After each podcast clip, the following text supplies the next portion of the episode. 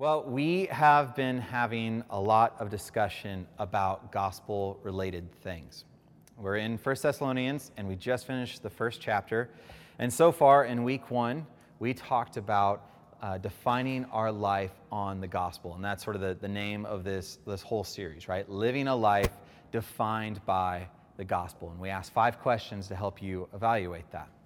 In week two, we talked about gospel effectiveness. Are you living a life in which the gospel is effective not only in your life, but in which you're making the gospel effective in the lives of those around you. And we asked some more questions about that. Today, we're going to put the questions aside and we're going to talk directly about what is the gospel. Because we've talked a lot about doing things for the gospel and being defined by the gospel, but we haven't really hit yet what the gospel is. And so before we dive into the second chapter of, of 1 Thessalonians, I want to make sure that we have a discussion about it, that we have a discussion about the gospel because Paul is diving into that in chapter 2. In chapter 2, we find Paul uh, reminding the Thessalonians how he came to preach the gospel to them. And the things that we can draw out of these next six verses that we're going to cover are monumental in understanding um, how we can be encouraged in preaching the gospel to others and how we can be uh, strengthened by it. Um, so much so that we're actually going to be calling this, this message, like this message is titled When Preaching to Others. That's what we're going to be really focusing on when preaching to others. But before we open up the scripture together, like I said, I want to make sure we have a really great understanding of the term gospel of God because in the next few verses, we're going to see Paul use it um, at least four times. We're going to see the term gospel of God come up. And so we need to have a really good understanding of what the gospel is before we talk about how to preach it to others. So let's just start uh, simply. Can somebody tell me what the word gospel means? Anybody shout it out if you know what the definition of the word gospel is, where it comes from. Good news. Yeah, exactly. The word gospel means good news. And, and like that's a fitting word, right? Because it, it is good news. It's the greatest news that has ever been given. It's the greatest news that is ever going to be, ever is, and ever will be on this earth. It is definitely good news. However, like any news, the context of it matters. Let me give you an example. Let's say that you woke up tomorrow morning and you opened up your phone and you got on Facebook or you got on a news site or maybe a friend shared something with you and you see this massive headline that says, Kim is dead, finally. Big bold letters, Kim is dead, exclamation point, finally, exclamation point, exclamation point and you like you're like scrolling down through this and you see all these comments and all these people are like i'm so glad that kim is dead. Now i can finally be at peace. Like good riddance to kim. I would hope that right off the bat you're starting to, to question a few things right? Because we're talking about a human life here assuming kim is a human. And human life is sacred and it's never a good thing to celebrate the death of a human. And I pray that you would be shocked at the thought that somebody is celebrating Kim, whoever she is, and, and that she is dead.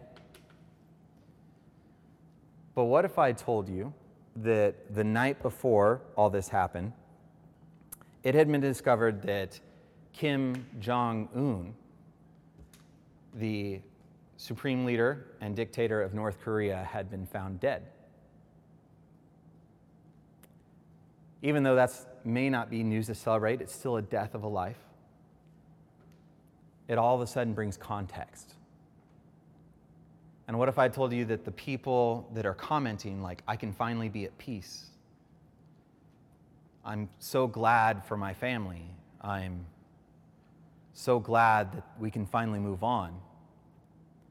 Were people that were directly affected by the leadership of Kim Jong un. See, all of a sudden, the context helps you understand what's going on a lot more. Like I said, it may not be something to celebrate still, but it can at least put you in a place to properly understand why somebody might be celebrating and why the world might be responding that way, correct? Because just like any other news that requires context, we're going to see that the gospel is good news when it's in the right context. And Paul? Paul is always concerned with context when he preaches the gospel. If you don't believe me, you can like you can open up the book of Acts. The book of Acts is pretty much just Paul like killing it, doing tons of stuff all over the place. It's a really cool book. But over and over again, every single time Paul preaches the gospel, he does it in the context of those that he's around. He does it in the context to help them understand why the good news of God is good news. Paul is mainly concerned with the context of the gospel when he preaches it to somebody. And if Paul's concerned about it, let's be concerned about it too. And so before we dive into 1 Thessalonians, I just want to make sure that we have a great building block, a great starting point to understanding the context of the gospel, right? I just want to have like a very practical moment. And this isn't the only way to think about it. This is not the only way to word it. This is not the only way you should learn it. But I just want to give you one example of what it means to have a, a gospel context, right? So the statement that we would normally say the gospel is, and summarize, as most people would say, the gospel is Jesus Christ, Jesus Christ died for your sins, right? And raised again on the third day to give you life. Like that would be the typical like sentence of, of what the gospel is, which is good. And I think all of you would agree with that statement that that's what you would understand to be the gospel. But like I said, the context is what we're going for. The context of why Jesus dying on the cross is the good news.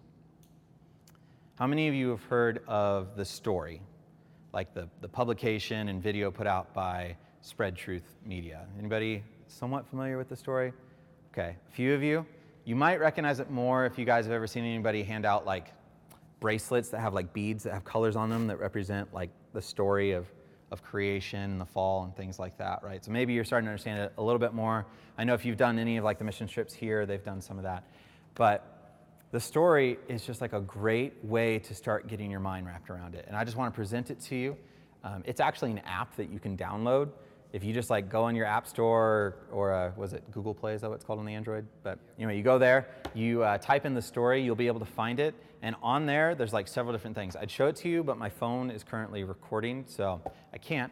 But you can watch a video on there that explains the story of redemption. Um, you can actually read through it. Like you can just hit the menu button, click read, and you can actually like glance through it even while you're talking to somebody, or you can show it to somebody.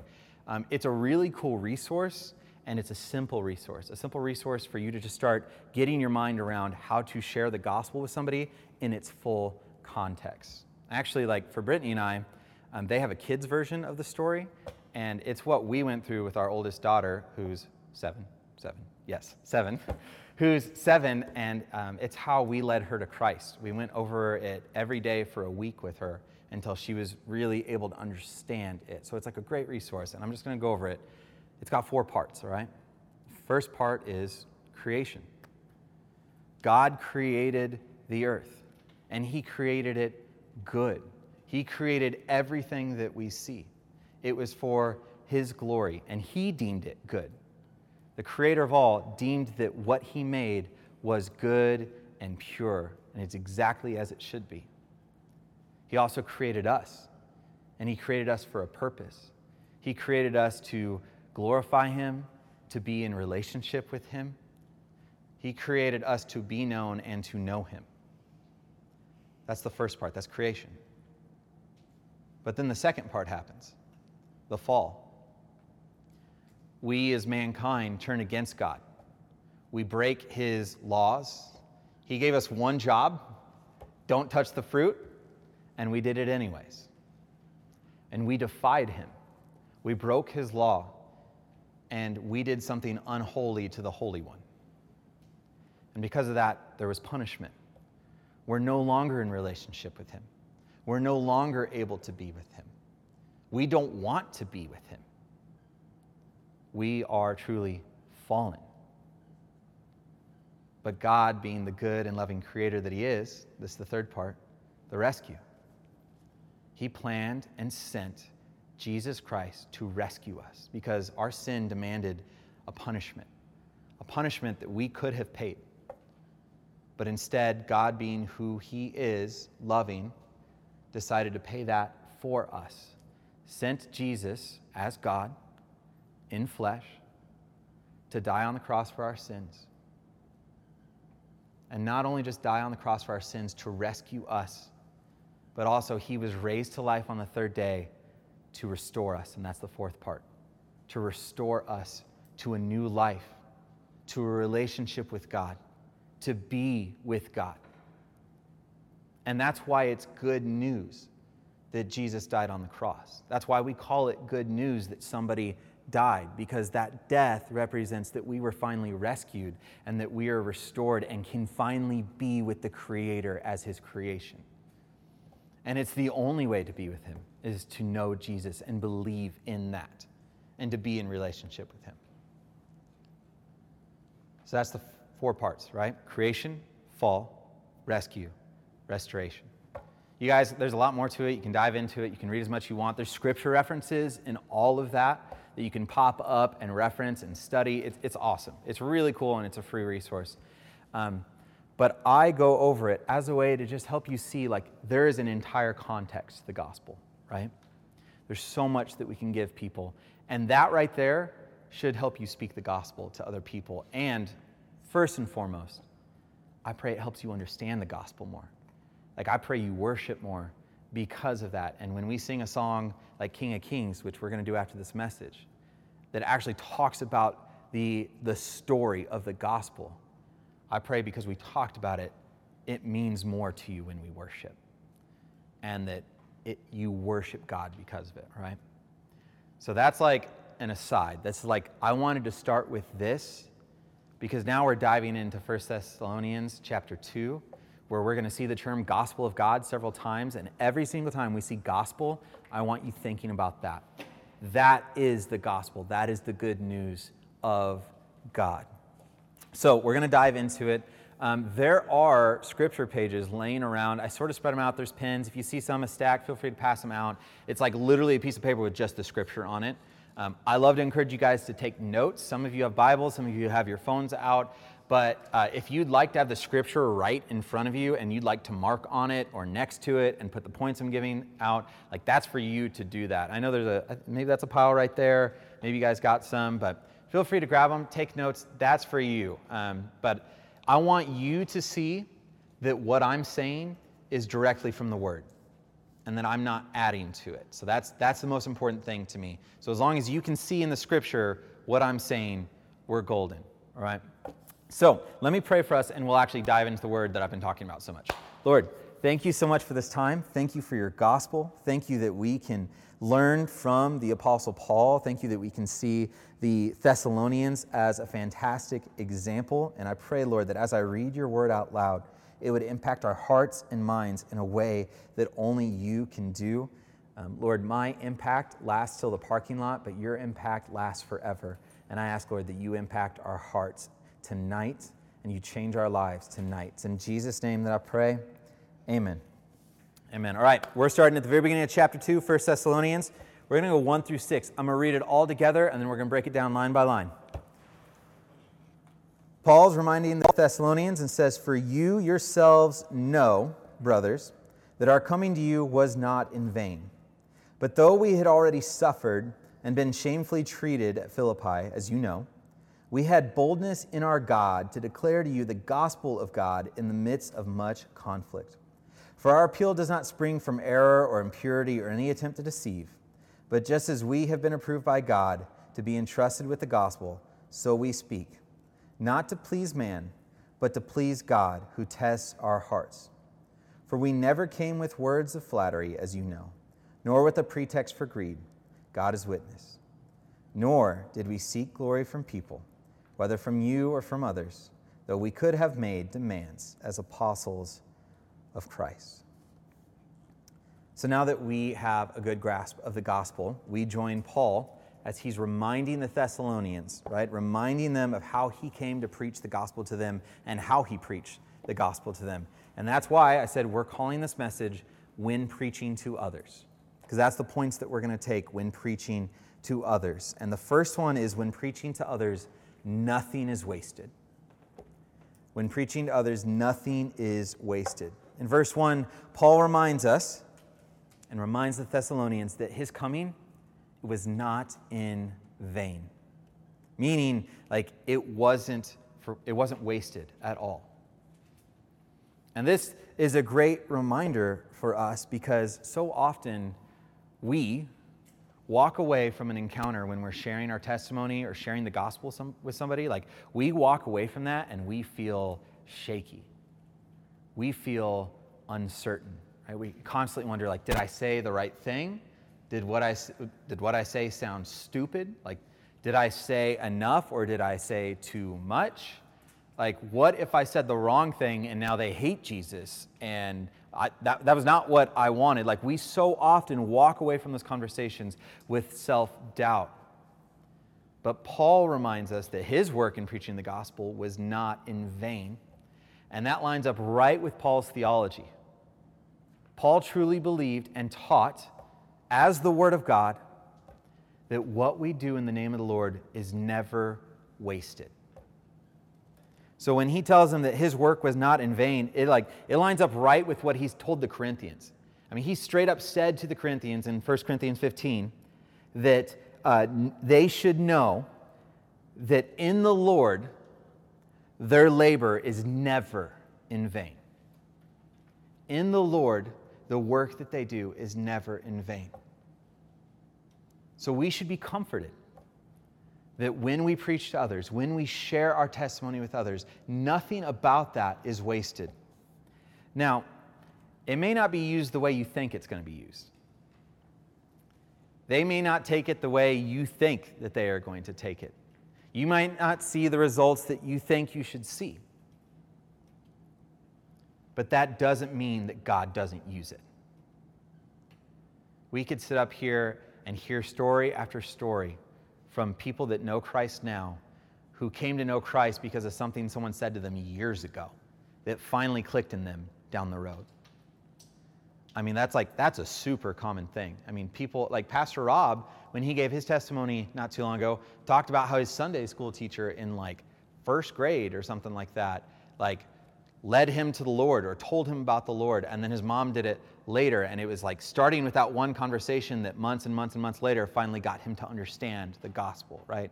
You never know how it's going to be used. So, what we can know for sure is that when preaching to others, absolutely nothing is wasted. That's the comfort in this. We're going to be moving through these pretty quickly, actually. So, verse 2 he says, But though we had already suffered and been shamefully treated at Philippi, as you know, we had boldness in our God to declare to you the gospel of God in the midst of much conflict. And that brings us to the second point. I'm grabbing this from verse 2. The second point is when preaching to others, seek God. See, when, Paul had gone through the wringer in Philippi, which actually you can read in Acts 16. If you want to know more about that, check out Acts 16, where he's in Philippi. Like he had gone through so much turmoil and conflict, and now he finds himself talking to the Thessalonians. But the conflict didn't stop. Like there was even conflict in Thessalonica as he's talking to them, right? Like the conflict was always there, but what does it say that got him through the conflict?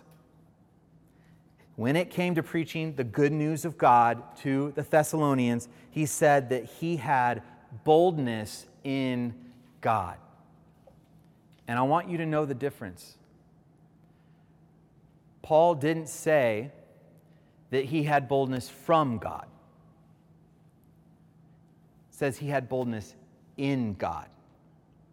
And there is a difference. There are two different Greek words that can be used there. And the one chosen was that his boldness was in God. So when he says that, He's not saying it came from some external source. That it, he's not saying that it was just some power up, right? Paul wasn't like Mario running across the screen, hitting a red mushroom and becoming Super Mario all of a sudden. Like this wasn't some external bite of food that he took and all of a sudden he had boldness. It wasn't this bite of food that he had. The boldness that he has in God came from his relationship with God. Because when scripture says in God or in Christ, it means in relationship, because of relationship with. The boldness wasn't this piece of food. The boldness is more like, like a feeding tube. It's personal, it's part of you, it's sustaining you, and the effect of it you may not realize immediately, but it's something that consistently gives you sustenance. And it's something that looking back on later, you can definitely see how it is working, even if you don't feel it in the moment. Like that's boldness that comes from God, it, it draws from within. So when preaching to others, and I say seek God, I mean literally seek your relationship with Him. Yeah, you could just head like head first into a conversation about God with others, and you can just be like, you know what, God's got it. He'll give me the words to say. But you know what? That's not actually trusting in God. That's trusting in your own power and arrogance to think like, oh, I don't need to, I don't need to prepare for this. I don't need to pray for it. I got this. Now, God can do anything, right? God may give you the words to speak in that moment. Of course, He could. But isn't it better to be a good steward and seek the Lord first. I mean, even just for a second. You're heading into a lunch with some friends. You're like, you know what? This might come up. This might be my chance. Lord, just remind me of my relationship with you. Just remind me of who you are. Give me that boldness, right? The boldness comes from the relationship we have with the Lord. And the thing that you need to know is that the deeper your relationship is with the Lord, the greater your boldness will be. The more in relationship you are with Him, the more boldness will be found in him. So, when preaching to others, seek God, ask for his guidance. We talked last week about how the Holy Spirit gives joy. That's not the only thing the Holy Spirit gives. That's not the only thing the Holy Spirit works in you with. All right, third thing. We, got, we just got just four. We're on the third. When it comes to preaching, to others. Check your heart. Now, this point, this comes from two different parts of this passage, right? Like I'm grabbing this from verse 3 and verses 5 and 6. We're going to set verse 4 aside and we're going to come back to it in just a minute, okay? But verses 3 and 5 and 6, after talking about the boldness he had in God, Paul says, For our appeal, meaning like his preaching to the gospel to them, our appeal does not spring from error or impurity, or any attempt to deceive. So, what's your intention when you speak to others about God? What's your intention when you share the gospel? Is it any of the things that Paul talks about here? Like, is it out of error? Meaning, like, are you mistaken about the gospel? And so you're speaking to them out of being mistaken about the gospel. Now, this one's sort of hard to do, I think um, especially nowadays when the gospel is so well known. And I pray that if you're coming to this church, you know exactly what the gospel is. But the way this plays out is let's say you believe in the prosperity gospel. You believe in God so that you will be prosperous. And you believe that that's what God does is prosper you because you believe in him. Now, if I'm preaching to somebody because I want them to be prosperous, because that's what God does. I am preaching out of error, right? Because I am misunderstanding what the gospel is about. So it is possible. So always check your heart. Always check your intentions. Is this true? Is this what I know to be true? Is this what those around me tell me is true? So that's the error part, but, but it's more than just that because what does he say? He says that it's possible to preach to people with an attempt to deceive. Like, do you, when you speak to others about God, Do you do it out of a spirit of deception? Like, are you saying whatever it takes to get them to believe, even if it's not true? Are you glossing over all the hard things about the gospel and only telling them the easy things, hoping that they'll come to it and they'll find out the hard things later? Are you being deceptive when you speak to others about the gospel? Are you hiding parts of yourself just to speak to them? Because you can speak the gospel in a spirit of deception. Are you doing it to add to your cause? I mean, the radical form of this is like the, the conquistadors, the, the conquerors, right? The Spanish conquerors that came into the Americas and to the Mayan people and to the Native Americans. They converted them to Christianity. But why did they do it? They did it so that they would comply. They did it so that they would be easier to subdue. They did it so that they would pay taxes and that they would respect the king. They did it for all these reasons that were not saving their soul. They brought them to Christ because it was easier for them. And how many of you wish people would come to Christ because it would make your life easier? Man, I wish my sister would come to Christ because it'd be a lot easier to deal with a Christian than a non Christian. And that's my main motivation for speaking to her. What if the people in your dorm rooms, that's why you talk to them about Christ, because your dorm life would be a lot easier if y'all were just believers. It's a major motivation that we can let slip in. And our motivation all of a sudden is to make our lives easier and to have them fit with what we think a lifestyle is rather than saving their soul. So, is that how you approach people when it comes to speaking about the gospel. Verses 5 and 6, he says that he didn't do it out of pretext for greed. And he says that they didn't seek glory from people. And that's the last one I want to hit on like, do you do this? Check your heart on these things. Like, do you preach the gospel out of greed? We already talked about this, the, the hope to gain something from it. But the one we haven't talked about yet is do you preach the gospel for self glory? Do you preach it so that people will see you as devout, so people will see you as holy, see you as pure? People will speak well of you. Well, guess what? If you're recruiting people to speak about you, that's not the gospel. We see it all the time. Pastors fall every single year. Famous pastors fall because at some point they gave in to the lie that they were important and that people were being recruited to them. But it happens everywhere, and every single one of us is guilty of it. It's not a sin that's exclusive to anybody. So, do you preach the gospel for self glory? All that, all those to say, check your heart, right? When preaching the gospel to others, check your heart. And the last one that we're ending with tonight is when preaching to others, please God please God. We see it in verse 4. I told you we'd say verse 4 till the end, right? Here we are, verse 4. But just as we have been approved by God to be entrusted with the gospel, the good news, so we speak not to please man, but to please God who tests our hearts. Check your heart because God already is. That's what that says right there. God is a God who tests your heart. So the question is are you going to be found faithful or not? God is testing. Are you going to be found as somebody that is seeking to glorify Him in the gospel or glorify yourself? That's why the last point is to please Him. That's your motivation. You do it to save somebody's soul and to please God because He saved you and He calls you to go and preach to others. Paul says that the gospel was entrusted to them, right? If you are a believer, if you are a Christian, the gospel is entrusted to you as well.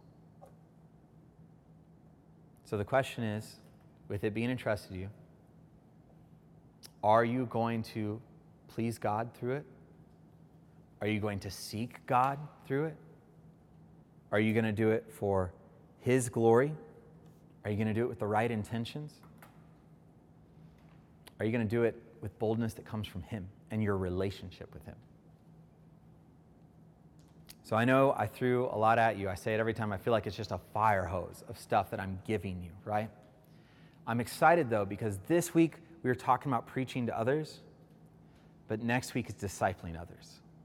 Like these go hand in hand. He first talked about preaching to them, and then he talked about living life with them. So next week we get to talk about what it looks like for an apostle to live life with people and how we can be doing that. So this is like part one and part two, pretty much. I hit you hard on what you're saying to people, but next week we get to talk about what it looks like to live alongside people, which is just as important. All right, in just a minute, I'm going to pray and close this up. Just remember the gospel, remember the story that we talked about at the beginning. And when I'm done, let that inform your worship as we sing. Lord, thank you so much for this time. Thank you for your word. Father, I know I threw a lot at them. I know that um, it's a lot of things to just be constantly checked on, but I thank you that that's what your word does. And I thank you that your word is not wasted, Lord. It's not wasted, it doesn't return void. And I know that there are so many things that you have for us in your word, even in just what we covered. Lord, may we continue to learn from it, not just from tonight. And now, as we sing, would you inform our hearts, Lord, of why we sing and why it's good news and the good news that we are singing about? It's in Jesus' name that I pray. Amen.